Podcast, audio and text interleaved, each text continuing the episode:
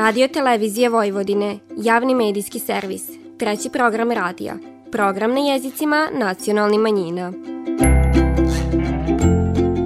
Vi slušate emisiju Radio Spektar.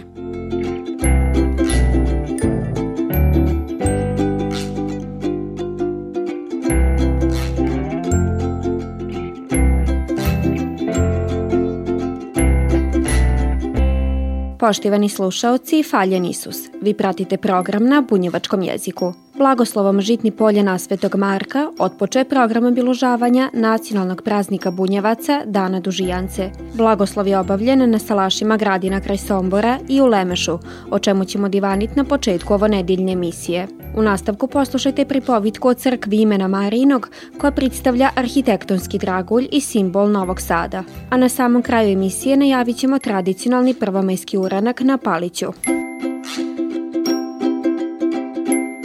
Vi slušate program na bunjevačkom jeziku.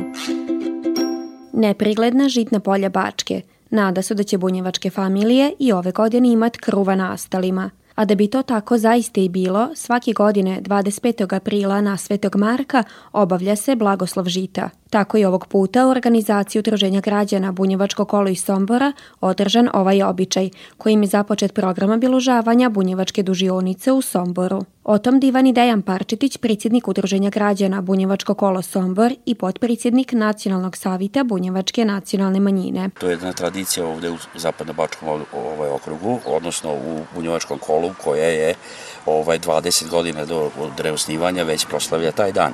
To je uvod u, duž, u dužionički običaj, odnosno u dužionicu, a simboliše svakako novi hleb, novi početak, pa svakako i u molitvi, jer da oče naš postoji taj, taj ta stvar, a vezano za hleb, a vezano za, za dužionicu, ako tako mogu da kažem, i bunjačko kolo to s ponosom slavi već 21 godinu, kao uvod u dužionički običaj. Žito, brašna i kruv. Od uvijek je bilo ono za šta su bunjevci radili i živili. Zato što su naši bunjevci mahom bili paori. Svakako da je bilo i školovanih i advokata i, e, i zanatlja i tako dalje, ali mahom su naši bunjevci bili paori i od teškog svog rada, od, od, znači od rada svojih ruku, od deset prstiju, kako bi rekli, su taj hleb i to žito žneli i donosili su radost jel da porodicama, a i to je bio znak da, da, da će se prihraniti porodica, a i onda i svakako i komšije, jer su jedni drugima pomagali. Blagoslov žita obavio je velečasni Gabor Drobina na salašima gradina kraj Sombora. To je bio način da se ratar i pomole Bogu za dobar rod i bogatu žetvu, da se polje sačuvaju od nepogoda, te da se zafale za sve darove koje će primiti. Na njivama, kad ste na poljima, onda je sve zapravo često u rukama Božijim. Da li ćeš dobiti plod urodan ili ne, ne zavisi samo od našeg rada. Naravno, moramo da uložimo puno, ali puno zavisi i od okolnosti koje će se desiti. I zato ljudi u tim situacijama su uvek tražili Boži blagoslov i to je postala i tradicija. I sad da to ne ostane samo neka spoljašna tradicija, neka spoljašnja fasada, neki folklor ili manifestacija, mislim da je poticaj pozvati svećenika da blagoslovi žito, uvek nosi u sebi nešto dublje, a to je vjerski i na ovaj način i ti ljudi i te zajednice koje žive tu pokazuju i neku vjernost i Bogu i svojoj crkvi. U vjerskim spisima Sveti Marko se spominje ko jedan od četvorice evanđelista. Evanđelje po Marku, El Markovo evanđelje, najstarije je od svi evanđelja. Sveti Marko se na slikama obično prikaziva s krilatim lavom, jer on naglašava snagu uskrsnuća i savladavanje smrti. Izmed ostalog, zaštitnik je advokata, građevinski radnika, ziđara, staklara, zatvorenika i Egipta. Njemu se vjernici mole protiv nevrimena, munje groma, te za dobro vrime i bogatu žetvu. Objašnjava Antun Petrović. Ovaj dan je vezan, e, vezan nekako e, liturgijski za, za Svetog Marka kao, e, a šta bi o njemu rekli, da je on autor najstarijeg evanđelja. Kao prvo. Ono jeste kratko, ali je uvek se kaže da je on narodni pripovedač. Znači svojim nekim najjednostavnijim rečima je opisao život Isusa mada nije, direktno se nisu, ovaj, uopšte nisu znali, pošto se on vezuje samo za Svetog Pavla, koji, sa kojim je on ovaj, širio, širio ovaj, učenje Isusa Hrista.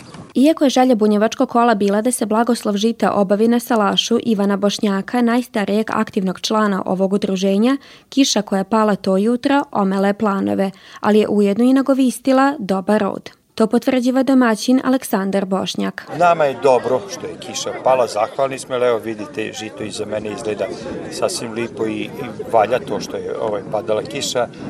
Inače je godina počela tako kako jeste dosta sušna, tako da nam je ova kišica mnogo bila značajna. Pšenica je posebno značajna za prehranu stanovništva i to danas zvuči malo arhaično, ali kad, ovaj, kad malo pogledamo istoriju, činjenica je da i početkom 20. vika ovde, pored svog tog bogatstva, bila relativna glad i kruv je bio osnovna namirnica, moramo se podsjetiti da je to bila osnovna namirnica, danas više tako i nije kroz to vidimo da ipak nešto bolje živimo nego što, se, što su živeli naši roditelji, naši pradidi i naše prici. Na posvećenju Žitni polja predstavljena je i ovogodišnja bandašica Somborske bunjevačke dužionice Martina Marton. Meni je jako velika čast i mnogo sam uzbuđena zbog toga.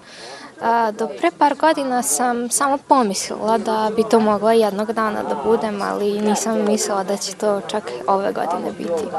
Moj zadatak kao bandašice će biti ove godine da predam načalniku krunu i krug od Novog žita i da povedem bandašici na kolo. A do očekivane dužionice Somborski paori će mesecima vridno raditi u poljima, kako bi do nove žetve obezbedili brašno i kruv za sebe i svoje familije.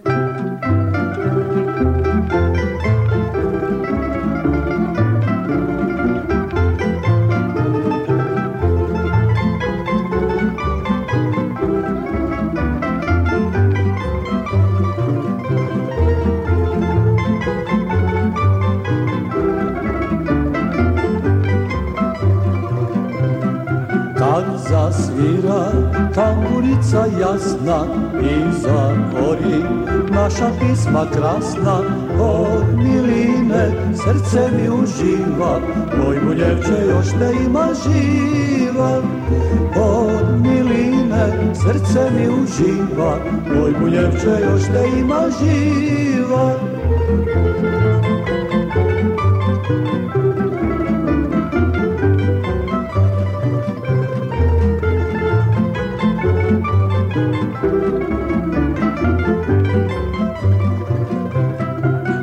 igra koloma okolo Bilo i to sitno okolo Misliš, brate, da su gorske bile Iz oblaka u kolo se sile. Misliš, brate, da su gorske bile Iz oblaka u kolo se svile iz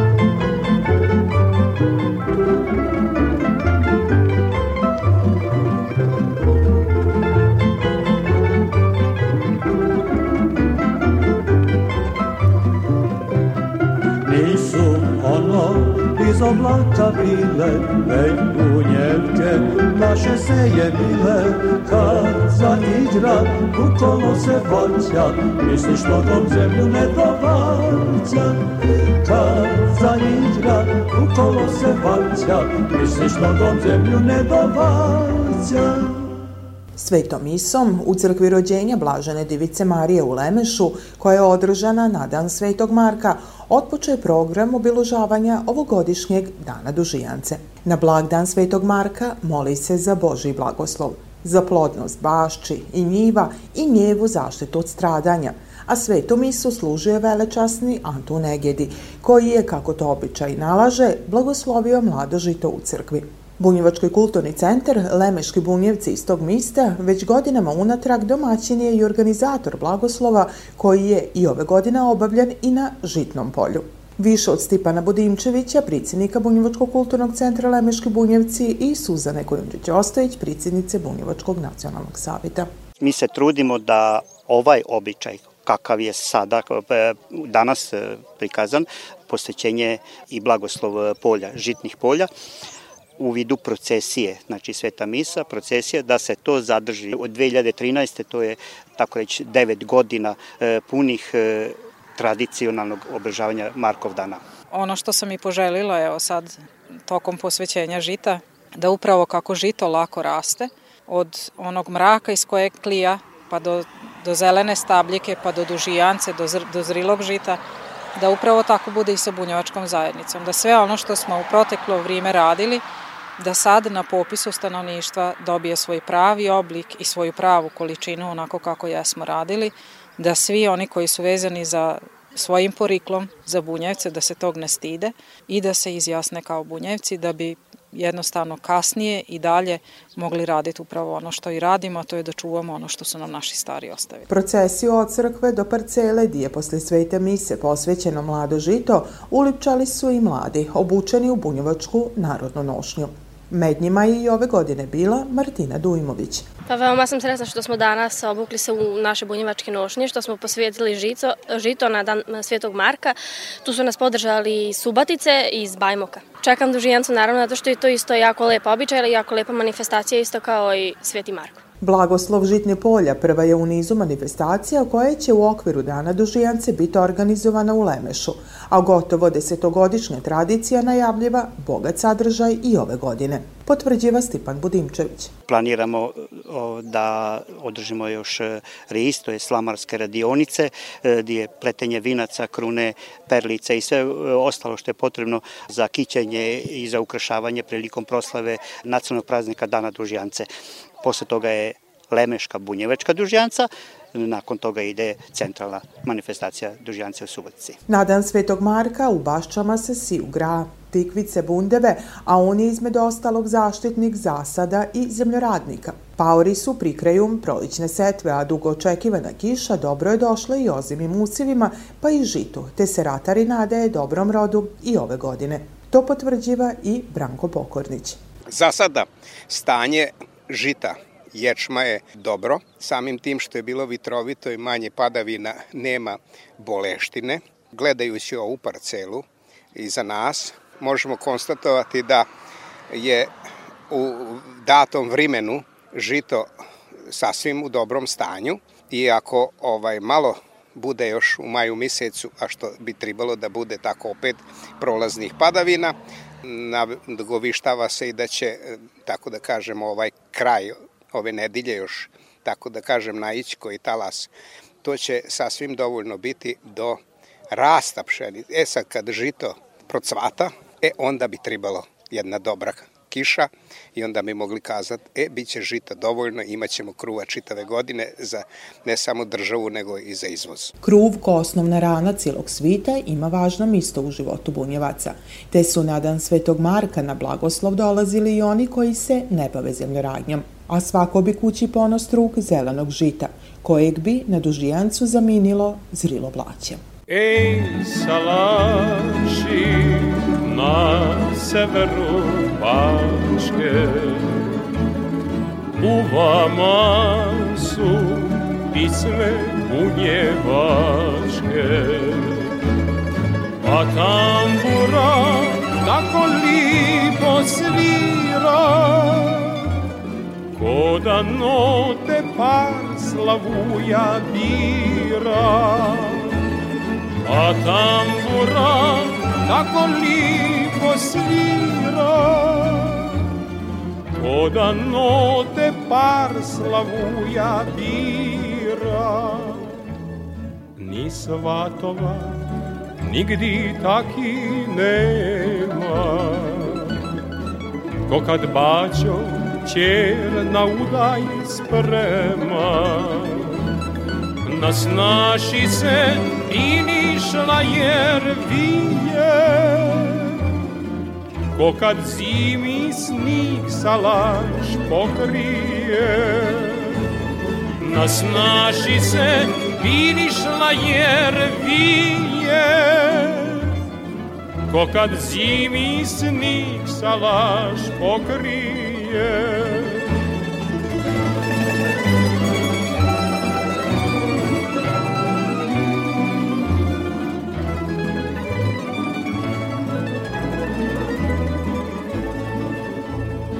Ej, bunjevci na severu Bačke, sačuvajte pisme bunjevačke.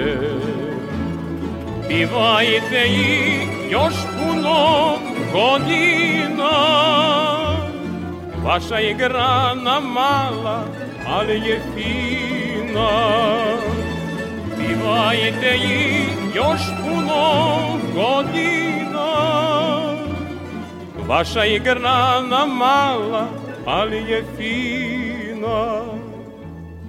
I lumpujte, ali lipo polako, nek se divi i nek vidi svako. Pa nek vranci pokidaju štrange, kad se krenu momci na vašange. Pa nek vranci pokidaju štrange, kad se krenu momci na vašange.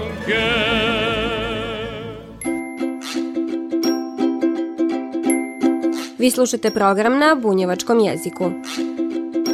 Blistav arhitektonski dragulj i simbol Novog Sada, misto koje okuplja katoličke vjernike u njevoj ljubavi i poštivanju Isusa Krista. Rimokatolička crkva imena Marinog nalazi se u samom srcu srpske Atine na Trgu Slobode, a kako istorijski spisi divane, imala je nikoliko života. Ova veličanstvena građevina je prva katolička crkva u Novom Sadu koja je uspješno izgrađena još u prvoj deceniji 18. vika. Porušena je 1742. godine, ali je potom obnovljena, pa opet srušena u bombardovanju. Crkva, kako danas znamo, podignuta je 1895. godine, a projektovo ju je istaknuti arhitekta Georg Molnar, koji za svoj obiman posao nije tražio nikakvu naknadu. Njemu u čast na ulazu crkve s live strane nalazi se njegova spomen bista. Crkva je postavljena na pravcu severoistok-jugozapad, a posvećena je Bogorodici. O zanimljivom istorijatu ove crkve divan i velečasni Nebojše Stipić, župnik vikar župne crkve imena Marinog u Novom Sadu. Inače, crkva je građena u neugotskom stilu, koja je dosta bila popularna za tadašnje vreme, ali ima je određene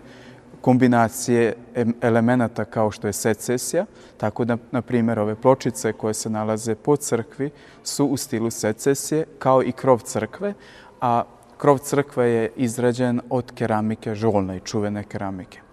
S druge strane imamo oltare koje su rađene u drvetu, u čuvenoj e, tada jel, fabrici koja je radila takve nameštaje i, tak, i izrađivala e, takvu vrstu slika, kipova u Tirolu. Tako da crkva je poprilično bogato opremljena, kvalitetno opremljena i nisu štedeli na njoj. Crkva imena Marinog jedna je od najlipših i najpripoznatljivijih građevina u Novom Sadu. Sa svojim jedinstvenom arhitekturom i raskošnom dekoracijom krasi glavni gradski trg i privlači veliku pažnju. Za nju su vezane brojne zanimljivosti, a jedna od njih odnosi se na njezino ime. Naime, Novosađeni crkvu pogrešno naziva je katedrala, što ona nije, budući da se katedrala nalazi u sidištu biskupije, a sidište Bačke biskupije je u Subatici. Također je zanimljivo da crkva ima orgulje iz 1895. godine, a na usto njezina spoljašnjost i unutrašnjost sadrže u sebi brojne simbole. Toranj je visok 72 metra,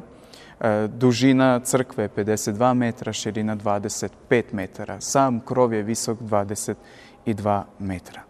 Evo, pošto sam e, često viđao tu i zaljubljene parove, pa i bračne parove, kako se fotografiraju, poziraju i tako dalje, možda većina njih sigurno to uh, radi uh, nesvesno šta se nalazi na samom ulazu. A na ulazu se nalazi jedan grb sa reljefnim natpisom Crux Amorije, što znači križ ljubavi. Evo tako da ova crkva posjetnik na ljubav, naravno ne ovu baš ljudsku, romantičnu, nego na onu božansku ljubav koja se ogleda u najvećoj Isusovoj žrtvi muci na, na križu. Evo i zato je taj križ ljubavi za sve nas ovde jako znakovit. Dakle, oltar je e, napravljen u tom tirolskom stilu. To je sve drvo. Vidite da su kipovi poput imitacije kamena, no oni su e, drveni.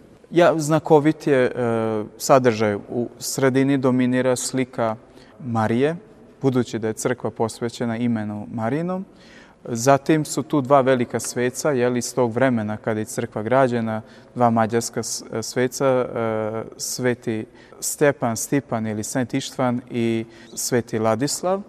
Tako da to su dva dominantna sveca. Dole se nalaze apostoli, odnosno četiri evanđelista, Ivan, Matej, Marko i Luka, a u samom dnu e, se nalaze starozavjetni proroci Ilija i Mojsije, koji e, simboliziraju stari zavjet, ovaj gornji dio simbolizira novi zavjet. Tu se još nalaze ukrasi poput anđela i dakle, ukrasi koji su u tom neogotskom stilu, to jest oponašaju samu gotiku i možemo reći stil cele crkve izvana. Ta gotika je, ona nas vuče prema gore. U jednom intervju sam rekao koja je razlika. Dakle, barok vas uvodi kao jedno šarenilo bogatstvo, romanika vas nekako spušta na zemlju, a gotika vas vuče prema nebesima. Crkva ima zdravo velik značaj za kulturnu baštinu Novog Sada. Njezin zadatak je da oko sebe okuplja vjernike, a procjenjiva se da i danas ima oko 6-7 hiljada, i to različite nacionalnosti. Što se tiče same duhovnosti, veoma je izuz, danas izazovno raditi sa e, vjernicima i možemo reći da ima svačega. Od toga da postoje rupe u generaciji, do toga da imamo sve više novoobraćenika. Dakle, sasvim je izazovno raditi, jer nekada je bio autoritet i možemo reći tradicija naroda, oni koji su bili presudni da se čovjek identifikuje kao vjernik. Danas ne. Danas je razum i jedan životni stil i životni stav onaj koji presuđuje da ću biti vjernik ili neću.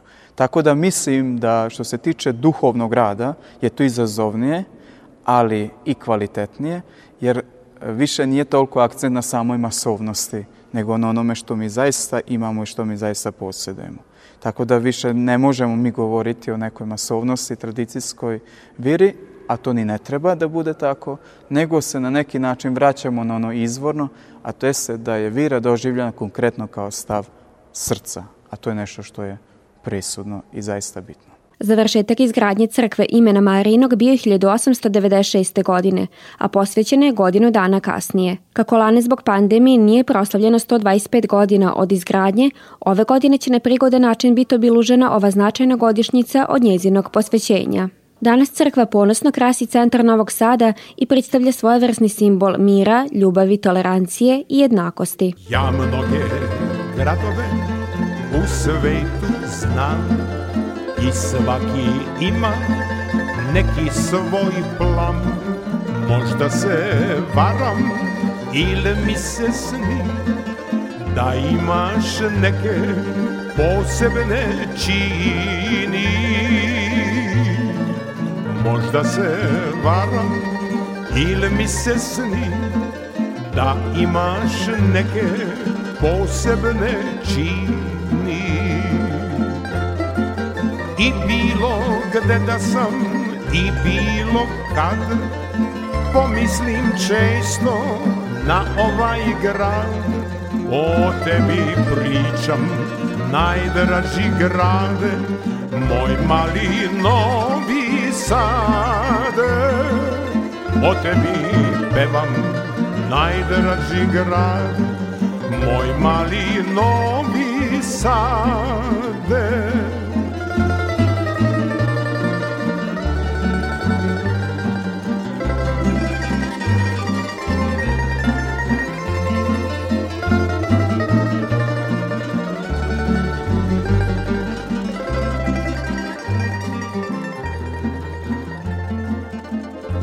Za stari sve manje ima Velike kuće sad prave hlad Ali nije važno, život se menja I ti ćeš večno ostati mlad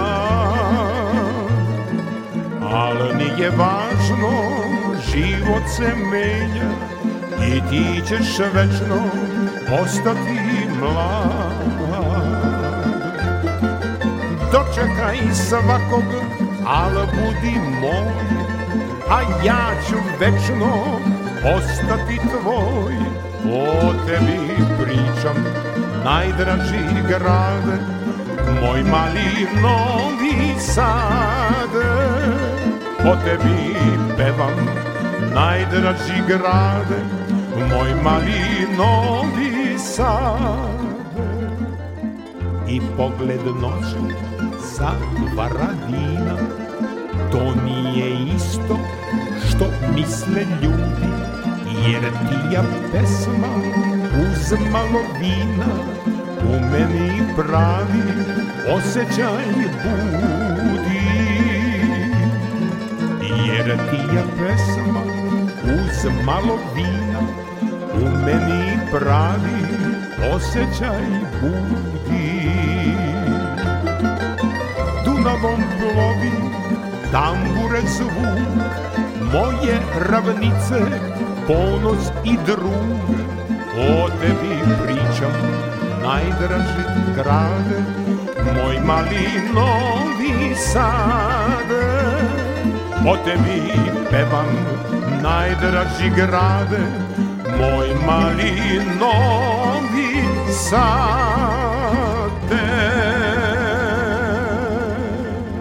Duga tradicija organizovanja prvomajskog uranka na Paliću posle dvi godine pauze nastavljena je ovih dana, a posjetioce ovog turističkog mista na severu Bačke očekiva bogat program, počev od 30. aprila zaključno s 3. majom. Sadržaj dobro poznatog vašara, ugostiteljstva i rukotvorina, gurmanska parada duž cile obale Paličkog jezera, ali najveći luna park u zemlji dio su ponude koja će, kako se nade organizatori, i ove godine privuć velik broj posjetilaca iz zemlje i inostranstva. Iz preduzeća Park Palić, koje stoji iza organizacije 37. po redu prvomajskog uranka, poročiva je da su spremno dočekali ovu sezonu. Potvrđiva Timea Tripolski iz ovog preduzeća. Još jednom pozivamo sve da za vreme prvomajskih praznika posjete Palić i provedu sa nama četiri dana uživajući u proleću i programu koji smo pripremili za njih. Sve detaljne informacije o programu Zainteresovani mogu pronaći na web stranici preduzeća Par Palić i na našoj zvaničnoj Facebook stranici. Povodom praznika i Zoološki vrt na Paliću prilagodio je svoje radno vrijeme i ponudu kroz nikoliko zanimljivih programa,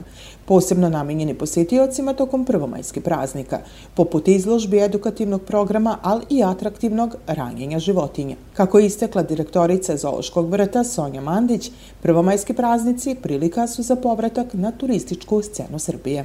Nadamo se velikoj poseti i da ćemo ponovo posle ove dve e, teške godine e, kada su postojala brojna ograničenja usled e, COVID pandemije ove godine se vratiti na turističku scenu i e, zajedno sa Park Palićem upriličiti prvomajske praznike onako kako su naši posetioci i građani navikli. Sastavni dio i ovogodišnjeg uranka je 45. po redu Trimbi, koji uz ostale sportske događaje, poput regate i letenja paraglajderima, čini nezaobilaznu sportsku ponudu Palića tokom prvomajske praznika. Tantovoja suknja plava zbog njeme, boli glava svaki dan. Te tvoje plave oči ne daju sna u noći nikako I zato stalno lutam, uteku tražeći uporno Zbog tvoje suknje plave srce je moje stalno sumorno I zato stalno lutam, uteku tražeći uporno Zbog tvoje suknje plave srce je moje stalno sumorno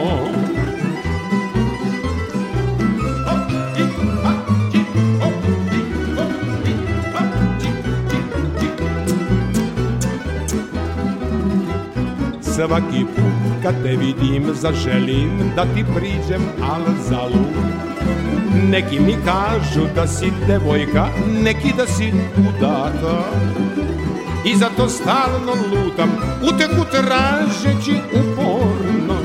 Zbog tvoje suknje plave srce je moje stalno sumorno.